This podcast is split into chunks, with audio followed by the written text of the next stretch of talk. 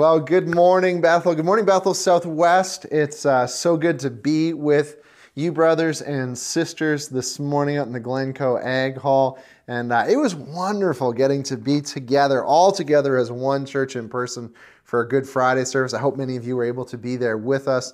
And uh, to all of you at home that are joining us through the website or through uh, Rogers TV, good morning too. I'm really looking forward to diving into God's Word here together. Would you bow with me and let's prepare our hearts to hear from God's Word today?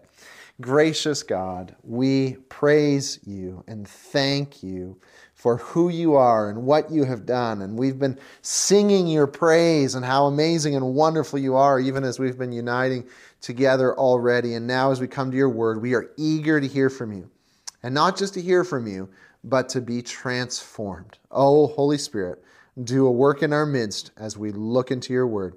In Jesus' precious name, amen. In 1995, a band called DC Talk released a song that opened with this lyric The greatest single cause of atheism in the world today is Christians who acknowledge Jesus with their lips and then walk out the door and deny him by their lifestyle. That is what an unbelieving world simply finds unbelievable. Jesus said to his followers that we are to stand out. He, he said that, that people will know we are his disciples by the way that we love. He called us to be um, a city on a hill so that from every direction you look, it just shines out. To be a lamp put up high and give light to the whole room in the dark. But sadly, I think that opening lyric of that song is often true, and often true far more than we would ever want. Sadly, the, the world around us, the people around us, even those in our own lives and our own homes, maybe, have been turned off of Jesus because of supposed Christians who are conformed to the world, living and looking just like everybody else around rather than being transformed by Jesus. What our world needs, what, what you need and what I need, what the people in your life, your, your neighbors, your coworkers, your family, your friends, what my, my neighbors, my family, my coworkers, my friends need, what our church as a whole needs and our community needs is not men and women who are just conformed and living just like everybody else when they walk out the doors of the church. But what, what your circle of people need and my circle of people need and what our community needs is men and women, you and me and us collectively together to be a group of people who are transformed. Conform Christians, that's just what the unbelieving world finds unbelievable. Transform Christians, that's God's heart for us. And so if you have your Bibles, I want to invite you to open them up, grab them out, open them up to the book of Romans, chapter 12 this morning. That's where we're going to be learning from today. And this is exactly what God's Word is all about today. This is exactly what God's Word is calling us to transformation, transformed, not conformed. And so we're going to read these first two verses and dive into them. Romans chapter 12, beginning verse 1. God's word says, Therefore, I urge you, brothers, in view of God's mercy, to offer your bodies as living sacrifices, holy and pleasing to God.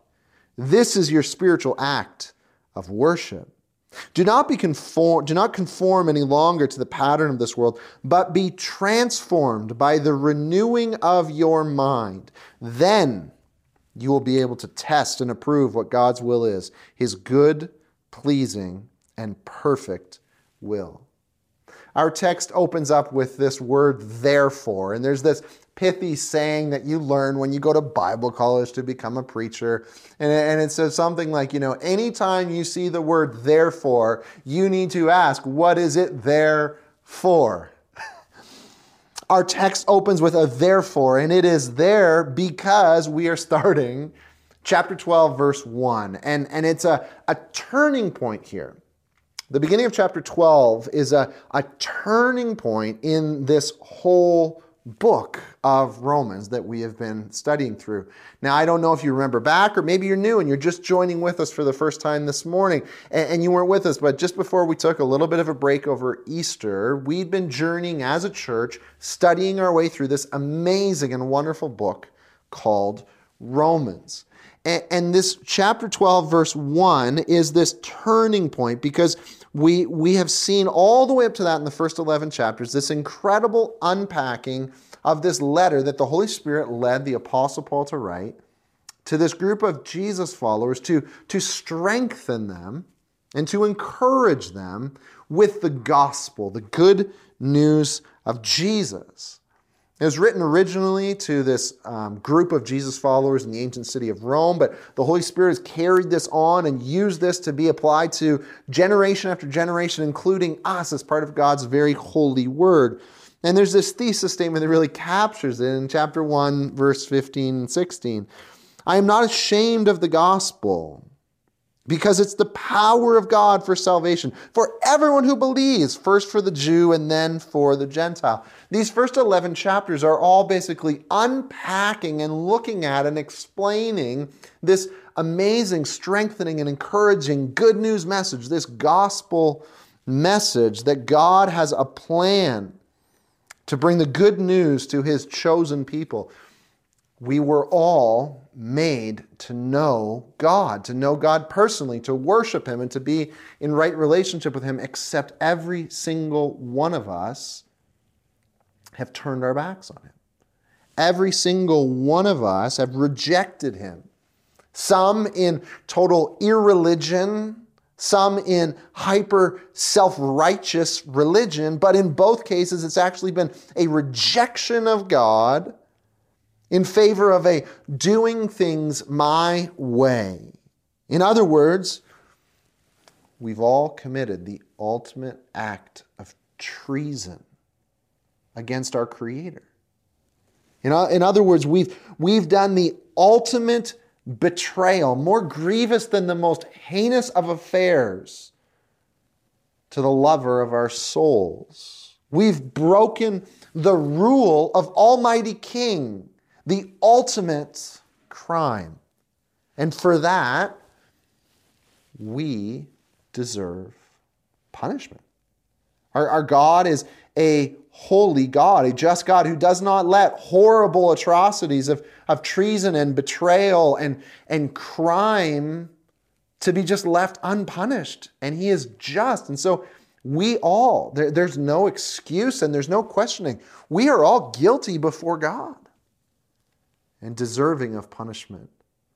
But in this even greater act of mercy, God set forth this plan to send his son to live, to die, to rise again, to step in the gap for you and I and extend this offer of salvation to all people and to create a chosen people for his own from every people, nation, tribe, and tongue who put their faith in Jesus. That's what we celebrated just last week. The one who came, who lived, who died, and who rose again for us. And so, therefore, in view of all of that, in view of all that amazing, wonderful, glorious, soul stirring, heart stirring, mind blowing good news. In view of all of that, what are we to do? How do we now live? How do we interact with one another? How are we to, to live as examples around for those in our families, in our communities, in our workplaces? What difference does this make in our lives? And the answer is that it changes everything. It changes everything. We are to be a transformed transformed people. What God intends for each one of us, in view of all of this amazing good news, is transformation. What God calls us to is transformation. Don't be conformed to the world, be transformed. What, what the unbelieving world finds unbelievable is a whole bunch of supposed Christians who are just conformed and look like everybody else around them. But what God's intent is for you and for me is that we would be transformed, that we would be altogether different because of this amazing, glorious good news. Radically, undeniably transform people. And here in these two verses, as we start back into our study in the book of Romans, we find three beautiful thoughts that just jump out of God's word for us to learn from as we seek to follow God down that path of transformation. Okay, three things that jump out of our text. Here's the first one transformed people are motivated by mercy. Transformed people are motivated by mercy. Let me just reread for us that first half of verse 1 again. Therefore, I urge you, brothers, in view of God's mercy, to offer your bodies as living sacrifices. The call of this text is transformation. The motivation of this text is mercy. The call of our text is transformation in your life and my life. The motivation given to us for how we are to experience this transformation is the mercy of God that comes to us through the gospel of Jesus Christ. He says, I urge you, it says, which means I, I plead with you, I long with you, I beg you by the mercy of God. The mercy of God is the only motivation that brings about true and lasting transformation. Let me say that again. The mercy of God is the only motivation that will bring about true and lasting transformation in your life and in my life. I mean, the lottery is like a perfect example of this. How many would not think that if you just were to hit the jackpot this week. I don't know what Lotto 649 is at right now, but if you were to hit the jackpot this week and win, you know, $24 million, how would that not make your life so much better? Wouldn't you agree? I mean, that's why people in droves go and buy 649 tickets, isn't it? Except it's interesting. You know, there's an MIT study that came out not too long ago that, that found out that winning the lottery actually makes you more likely to file for bankruptcy in the next three to five years. Did you know that? Winning the lottery makes it more likely for you to file for bankruptcy in the next couple of years. And one economist said that studies found that instead of getting people out of financial trouble, winning the jackpot, winning the lottery got people into more trouble since bankruptcy rates soared for lottery winners three to five years after they won.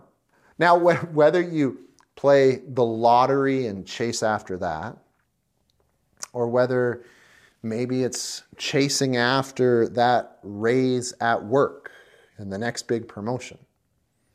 Or, or, maybe it's longing for and hoping for and working so hard to try and get enough money to, to get your first house or to get the nicer house, the newer house, the bigger house. We chase after all kinds of stuff in all kinds of ways, thinking if I just get that, then I'll be good and it's going to change me. Or we chase after the approval of people. Any people pleasers here today? I can't tell you how many different ways I see this play out, but more than I can even count, I've sat down with grown adults who continue to feel this burning desire in their own hearts. If I could only have my dad or my mom say they're proud of me. If I could only get the approval of them to tell them they loved me, and I, I long for it, and I'm just chasing after even now, four or five decades after I've been out from under their roof. Or we chase after getting rid of the idea of barriers blocking us. I mean, that's a big thing these days, right? Get rid of all the glass ceilings, get rid of all the barriers that are possibly holding you back, restricting you. Anything that hinders you from being the real, full you, we need to just abolish all of those things, right? Including the very definition of who you are. Because if I can just have all the barriers removed, then I'm able to be the real me. The, the massive problem with each of these approaches to change, motivations for change, and every other motivation that is coming out from ourselves, is that they have some degree of truth, but they minimize the problem and they offer a savior that is crushed under the weight of its own solution. The big problem with each of these and any other pursuit that we go after in and of ourselves to try and change is that, that they minimize the problem we've got and they create this savior that can't stand up under its own strength. And it's true of all of those pursuits I just mentioned and so many more. They say the problem you've got in your life is not that bad. All you need to do is get a little bit more, fill in the blank, right? A little more money, a little nicer house, a little more status, a little bit more somebody just saying, yes, good for you, or wow, you're so incredible, or I love you. Just get a little more barriers removed. Just need a little bit more. And then they present this Savior that is held up as, as gloriously able to rescue you, except as soon as you put your weight down upon it, it's going to collapse right underneath you like a deck of cards, a house of cards. The problem is that we are far worse than we would ever acknowledge. And these supposed saviors collapse under the weight that we put them in. And so God says here, you want a motivation that's really going to bring about change in your life? Let me tell you one the mercy of God in the gospel. The mercy of God in the gospel. The mercy of God in the gospel says, to you, dear brother, dear sister, and to me, the depth of your brokenness is far worse and deeper than you would ever realize. At the very core of your being, you are dead and a slave.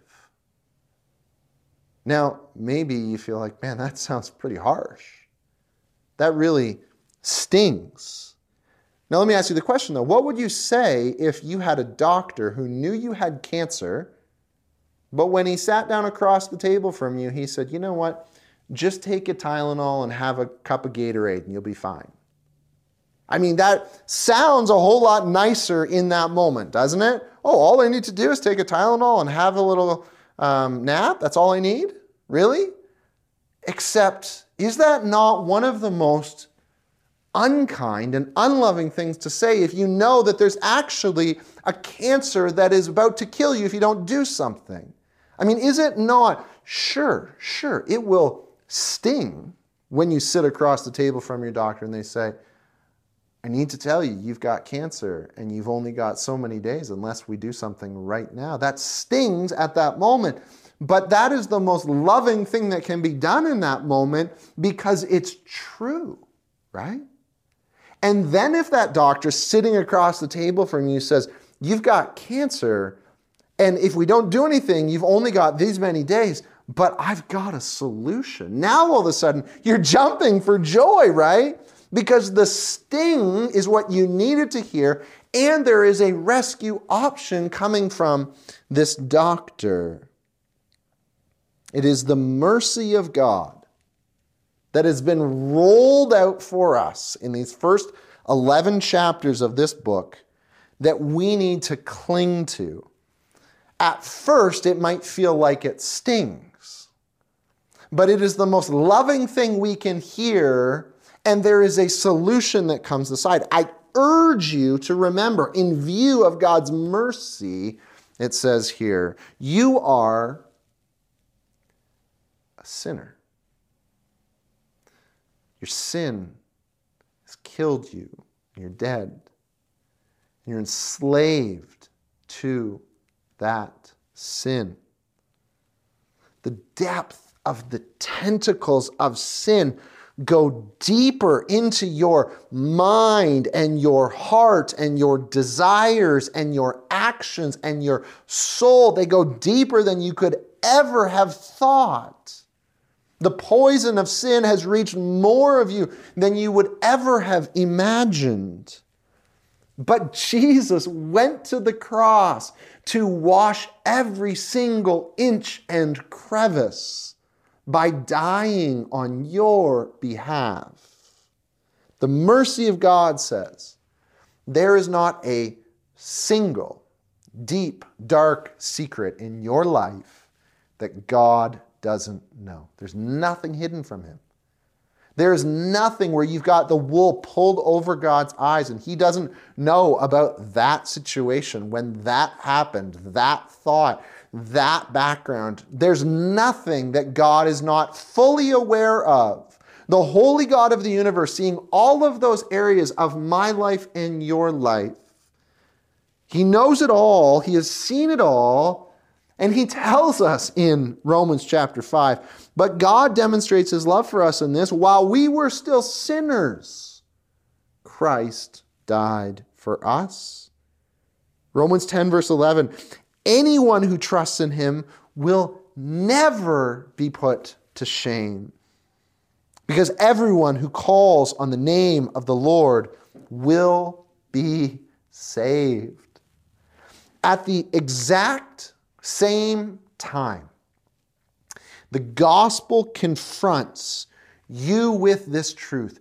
You are more lost than you ever imagined and more loved than you ever dreamed.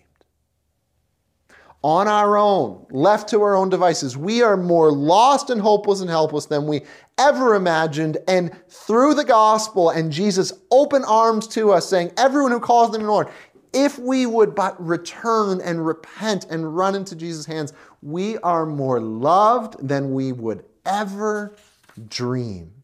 This is the power that brings about transformation.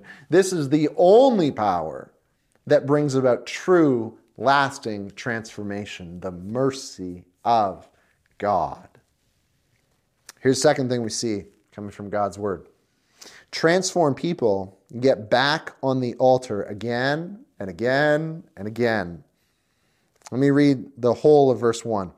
Therefore, I urge you, brothers, in view of God's mercy, to offer your bodies as living sacrifices, holy and pleasing to God. This is your spiritual act of worship. I say transform people. It probably would be better for me to say transforming people because we are all on a journey here. None of us, including most definitely myself, have arrived in this. So we are people being transformed. We're not yet arrived. And it says here, we are urged in view of God's mercy and as people being transformed to offer your bodies up as a living sacrifice to God. Now, let me paint a picture for you, okay? I want you to imagine this table is an altar, okay?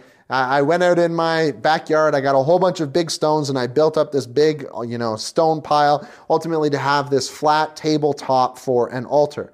And I want to offer a sacrifice to God, a living sacrifice. So I go back out into my fields and I go and I get a bunch, uh, I look for, through my sheep and I find the best, most perfect sheep that I've got. I chase it down, I grab it under my arm, I bring this sheep, this living sacrifice out, and I bring it to give as a sacrifice to God by putting it on the altar. And so I want you to picture with me as soon as I take this sheep and I put the sheep, the living sheep, on top of the altar, and as soon as I let go, what does the sheep do? Well, you know what the sheep does, right? Immediately, that sheep is standing there, and all of a sudden it jumps off and it wants to run back into the field to, I don't know, play with all of its friends or something. That's us. That's us, brothers and sisters. Right there. Jesus says, Come Follow me. Lay your lives into my hands. Offer all of yourself on the altar. Offer your bodies up as a living sacrifice, as one who is holy. That means set apart. Think grandma's special china up on that back cupboard way up high, you know, set apart for a really special occasion. Offer yourself wholly up to God as one set apart for an extra special occasion for God to use for a very special purpose. This is your spiritual worship, spiritual act of worship. Because worship is not just singing. Worship's not just singing. Worship is surrender. I give you all of me, God. I, I dedicate my life to you, God. I exalt you above all others. I listen to your voice ahead of all others, above everyone and everything else. Offer yourselves up to God like that. But we are living sacrifices. Just like that sheep where, where we go and as soon as we're put on the altar and the hands are let go, what do we want to do? We want to immediately jump off. We want to immediately jump off and run back to go play with all of our friends. We want to get off the altar and go back to being conformed, not transformed. But transformed people are men and women who keep running back to the altar again and again and again and again and again and again, getting back on the altar and saying, Okay, God, I'm sorry, forgive me, have mercy on me, I surrender again. Oh, I jumped off. Okay, God, I run back to you, I surrender. And we need to do this keep on over and over and over again because we've all had this experience, right? Where we've been like sitting together like this right now on Sunday morning, gathering together, hearing God's word, and it's like, oh man you pierced my heart so deep. I know i've been i've been so convicted because i've been worrying so much about how we're going to be able to pay the bills. And i just realized god you're in control. I trust you. Okay okay god. And now we sit here. I surrender. I trust you. I give it all to you. I, I know you'll look after me. I'm going to follow your ways. My life is in your hands. My money is in your hands until Tuesday morning and whatever goes wrong with the car, and then all of a sudden we jump back off the altar as quickly as we even realized it. And we're running back in the fields, overcome with worry all over again, right? Or, or, or, we gather together with our, our guys for small group. And, and I had to stumble this week looking at stuff on, on the screen that I should not have been looking at. And I confess to the brothers. And, and we have this incredible time of confession, and repentance, and prayer. And I'll never do it again. I'm done with that. I'm fleeing from that. I'm, I'm away from that. I, I need your help. I fully surrender. Brothers, pray for me. Hold me up. Help me out. And it lasts for like a week or two until you're sitting alone and everybody's gone, and your thought pops into your head, and before you even know it, you're cruising through. And you're off the altar and you're running in the fields all over again. Brothers and sisters, the world all around us it, it is calling us, and yet at the same time despises when it sees us be conformed what the world needs is transformed. You and transformed me. And transformation happens as we keep running back over and over and over to get back on the altar to say, I surrender, I lay my life down, not my ways, not my will, yours be done. This is like, think Jesus in the garden last night before he's about to be betrayed and killed. It says there in Matthew 26, going a little farther. Jesus fell on his face to the ground and prayed, My Father, if it's possible, may this cup be taken from me.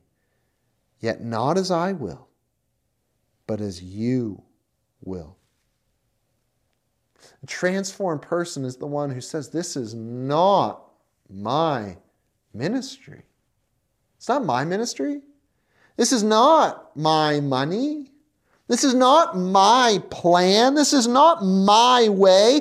Your will be done, God. I surrender all to you.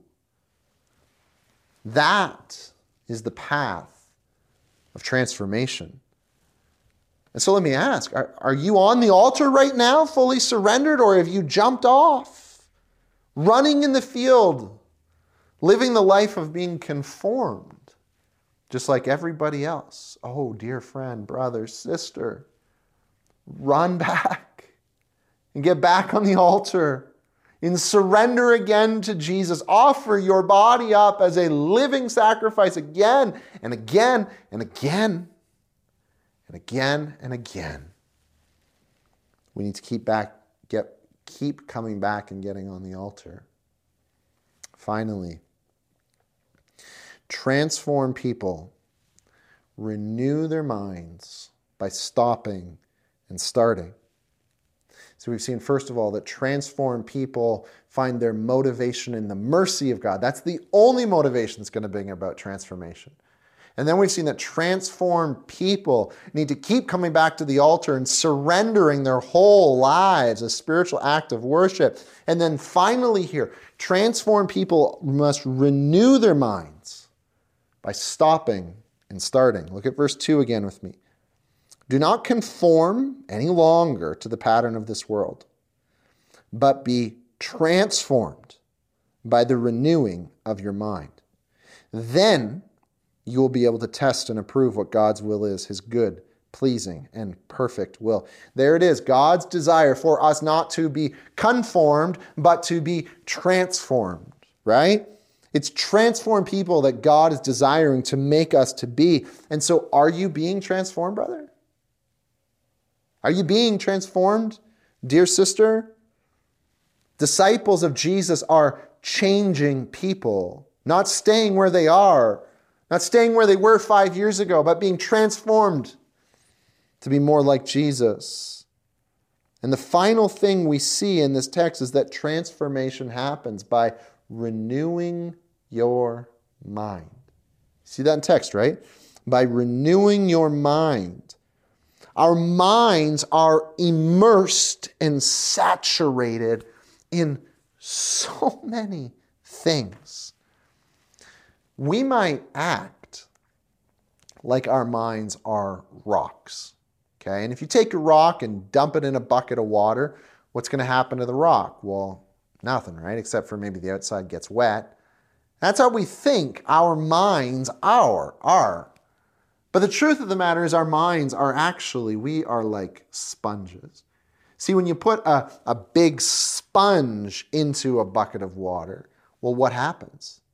Into every inch of that sponge, the water is just sucked and filled. And then when you pull that sponge out, it just oozes with water dripping from it, right? Our minds are like sponges, immersed soaking up so much. And God says, I want you to renew your mind. I want you to fill your mind, immerse your mind, have it be sucked up with something breathtakingly beautiful and wonderful and new. I want you to immerse your mind in a bucket of pure, beautiful, sparkling, crystal clear water, not the filth and the muck that you're in right now, that you've been in, that the conformed world is in. I want you to have your thoughts and your desires and your will transformed so that you can test and approve what God's good, pleasing, and perfect will is, so you can live the transformed life that God wants you to. How do we do this? Well, we renew our minds by stopping and starting. By stopping and starting. Brothers and sisters, if you want to be transformed, there are some things that you need to stop. We need to stop filling our minds with. There are some buckets of water that we need to stop putting our sponges into and soaking up and being immersed in. I mean, I could start with some pretty obvious ones right off the top. If you are immersing yourself in gambling, if you can't watch your favorite sports team without having money on the game, or drinking, if you can't have a good time with your friends without a, a glass of whatever in your hand, or what about the shows you watch? How much sex and swearing and relationships outside of marriage and vulgarity are you watching in your daily rhythms and routines? Or the music you're listening to? What are the lyrics talking about? That you hum along to, or the podcast that you are listening to as you, you drive to work or you do exercise, or the friends and acquaintances that you hang out with. What are the topics of conversations and the jokes that are being made and the, the, the path that conversations go down? What are you immersing the sponge which is your mind in? And maybe you're like, wow, man. That sounds like really legalistic. Why are you getting so legalistic with me? And I would say, no, it's not legalistic. Legalism, let's be clear, legalism is about saying you need to do A, B, and C in order to be saved. That's not at all what I am saying. The only way you are saved or I am saved, the only path to heaven is through Jesus because he's done it all and we have messed up. What I am saying is, if you've come to know Jesus, but your sponge is so full of the filth of all that other stuff, there's nothing to suck Jesus into your mind further and to fill you up. What we need is we need to stop. We need to pull out of some of these buckets of filth that we're just immersing our minds in, thinking we're just a rock, that it's not permeating into us, but it is. It's permeating right into our very minds, hearts, wills, and soul. You ever find yourself, do you ever find yourself in the spot where you're like, man, I don't know where where'd that thought just come from? Why did I just react that way? Why did I say that? Why did I laugh at that joke? Why did I just say that joke? Where did that just come from? You know, there's a pretty good chance that if you step back for a minute and ask the Lord to search your heart, you're going to see that just like a sponge goes into that bucket and then you pull it out and it's like dripping out, what you've immersed yourself in is dripping out. You can try and hold it in, but it's actually what's right in there. And what we need is a really good squeeze of a sponge to get all of that other water out. We need to stop immersing ourselves in all those other buckets, squeeze that water out, and then we need to start. We need to start immersing ourselves in a bucket of pure, beautiful, crystal clear Holy Spirit water. We need to start doing some stuff.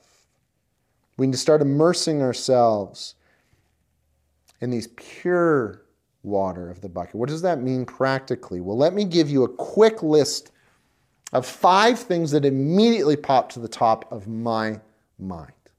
We don't have time to dive into all of these, but here's what I want to encourage you to do. This week in small group, this is going to be such a great topic of conversation for you to, to really dig into together and, and talk about how each of these are so vital and helpful, and then add some more to your list because this is an exhaustive list. But here's five things for you and I to start doing to renew our minds. Number one, the Word. Soak your brain in this book. Let me just ask, like just straight up, if you want a renewed mind, how often are you opening this book? How much are you reflecting and meditating and memorizing this book? How much time are you spending in God's Word? We need to start immersing ourselves in the beautiful bucket that is God's Word. Worship is the second one. How high on the list of priorities in your week is worship? I mean, I'm pretty sure you won't keep your job for more than a few days if you don't make it there on time each day, right? And it's a top priority for those of us who are working. We got to be at work. Is church that kind of priority for you? Gathering together the people of God to worship? That's how we immerse our minds as we make that a top priority. Unless I am, you know, dying and ill or whatever, like I, I'm going to be there to gather with God's people because I want to immerse myself in this good, beautiful, pure water or the table. When we unite together and we gather around the communion table, how much do you let that just soak and saturate in your mind to reflect on? Not just rush through, oh, as soon as it happens, jump up off your seat and go and grab the communion elements, but no, slow down. Reflect on, consider what we're doing. Jesus died, his body broken. Jesus died, his blood poured out. Oh, I remember. Is there anything wrong in my heart that I'm not walking forward in, in the right place? Anything grievous that I need to confess? Any issues between me and brothers and sisters that are going awry? Or are we coming to the table and letting it just be this immersion of our minds and souls in the truth of the gospel? Two more a team. Have you got yourself onto a team?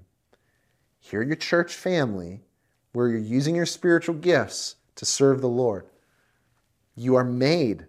If you're a follower of Jesus, the Spirit of God has given you spiritual gifts by His Holy Spirit, and you are made to be a part of His body using them.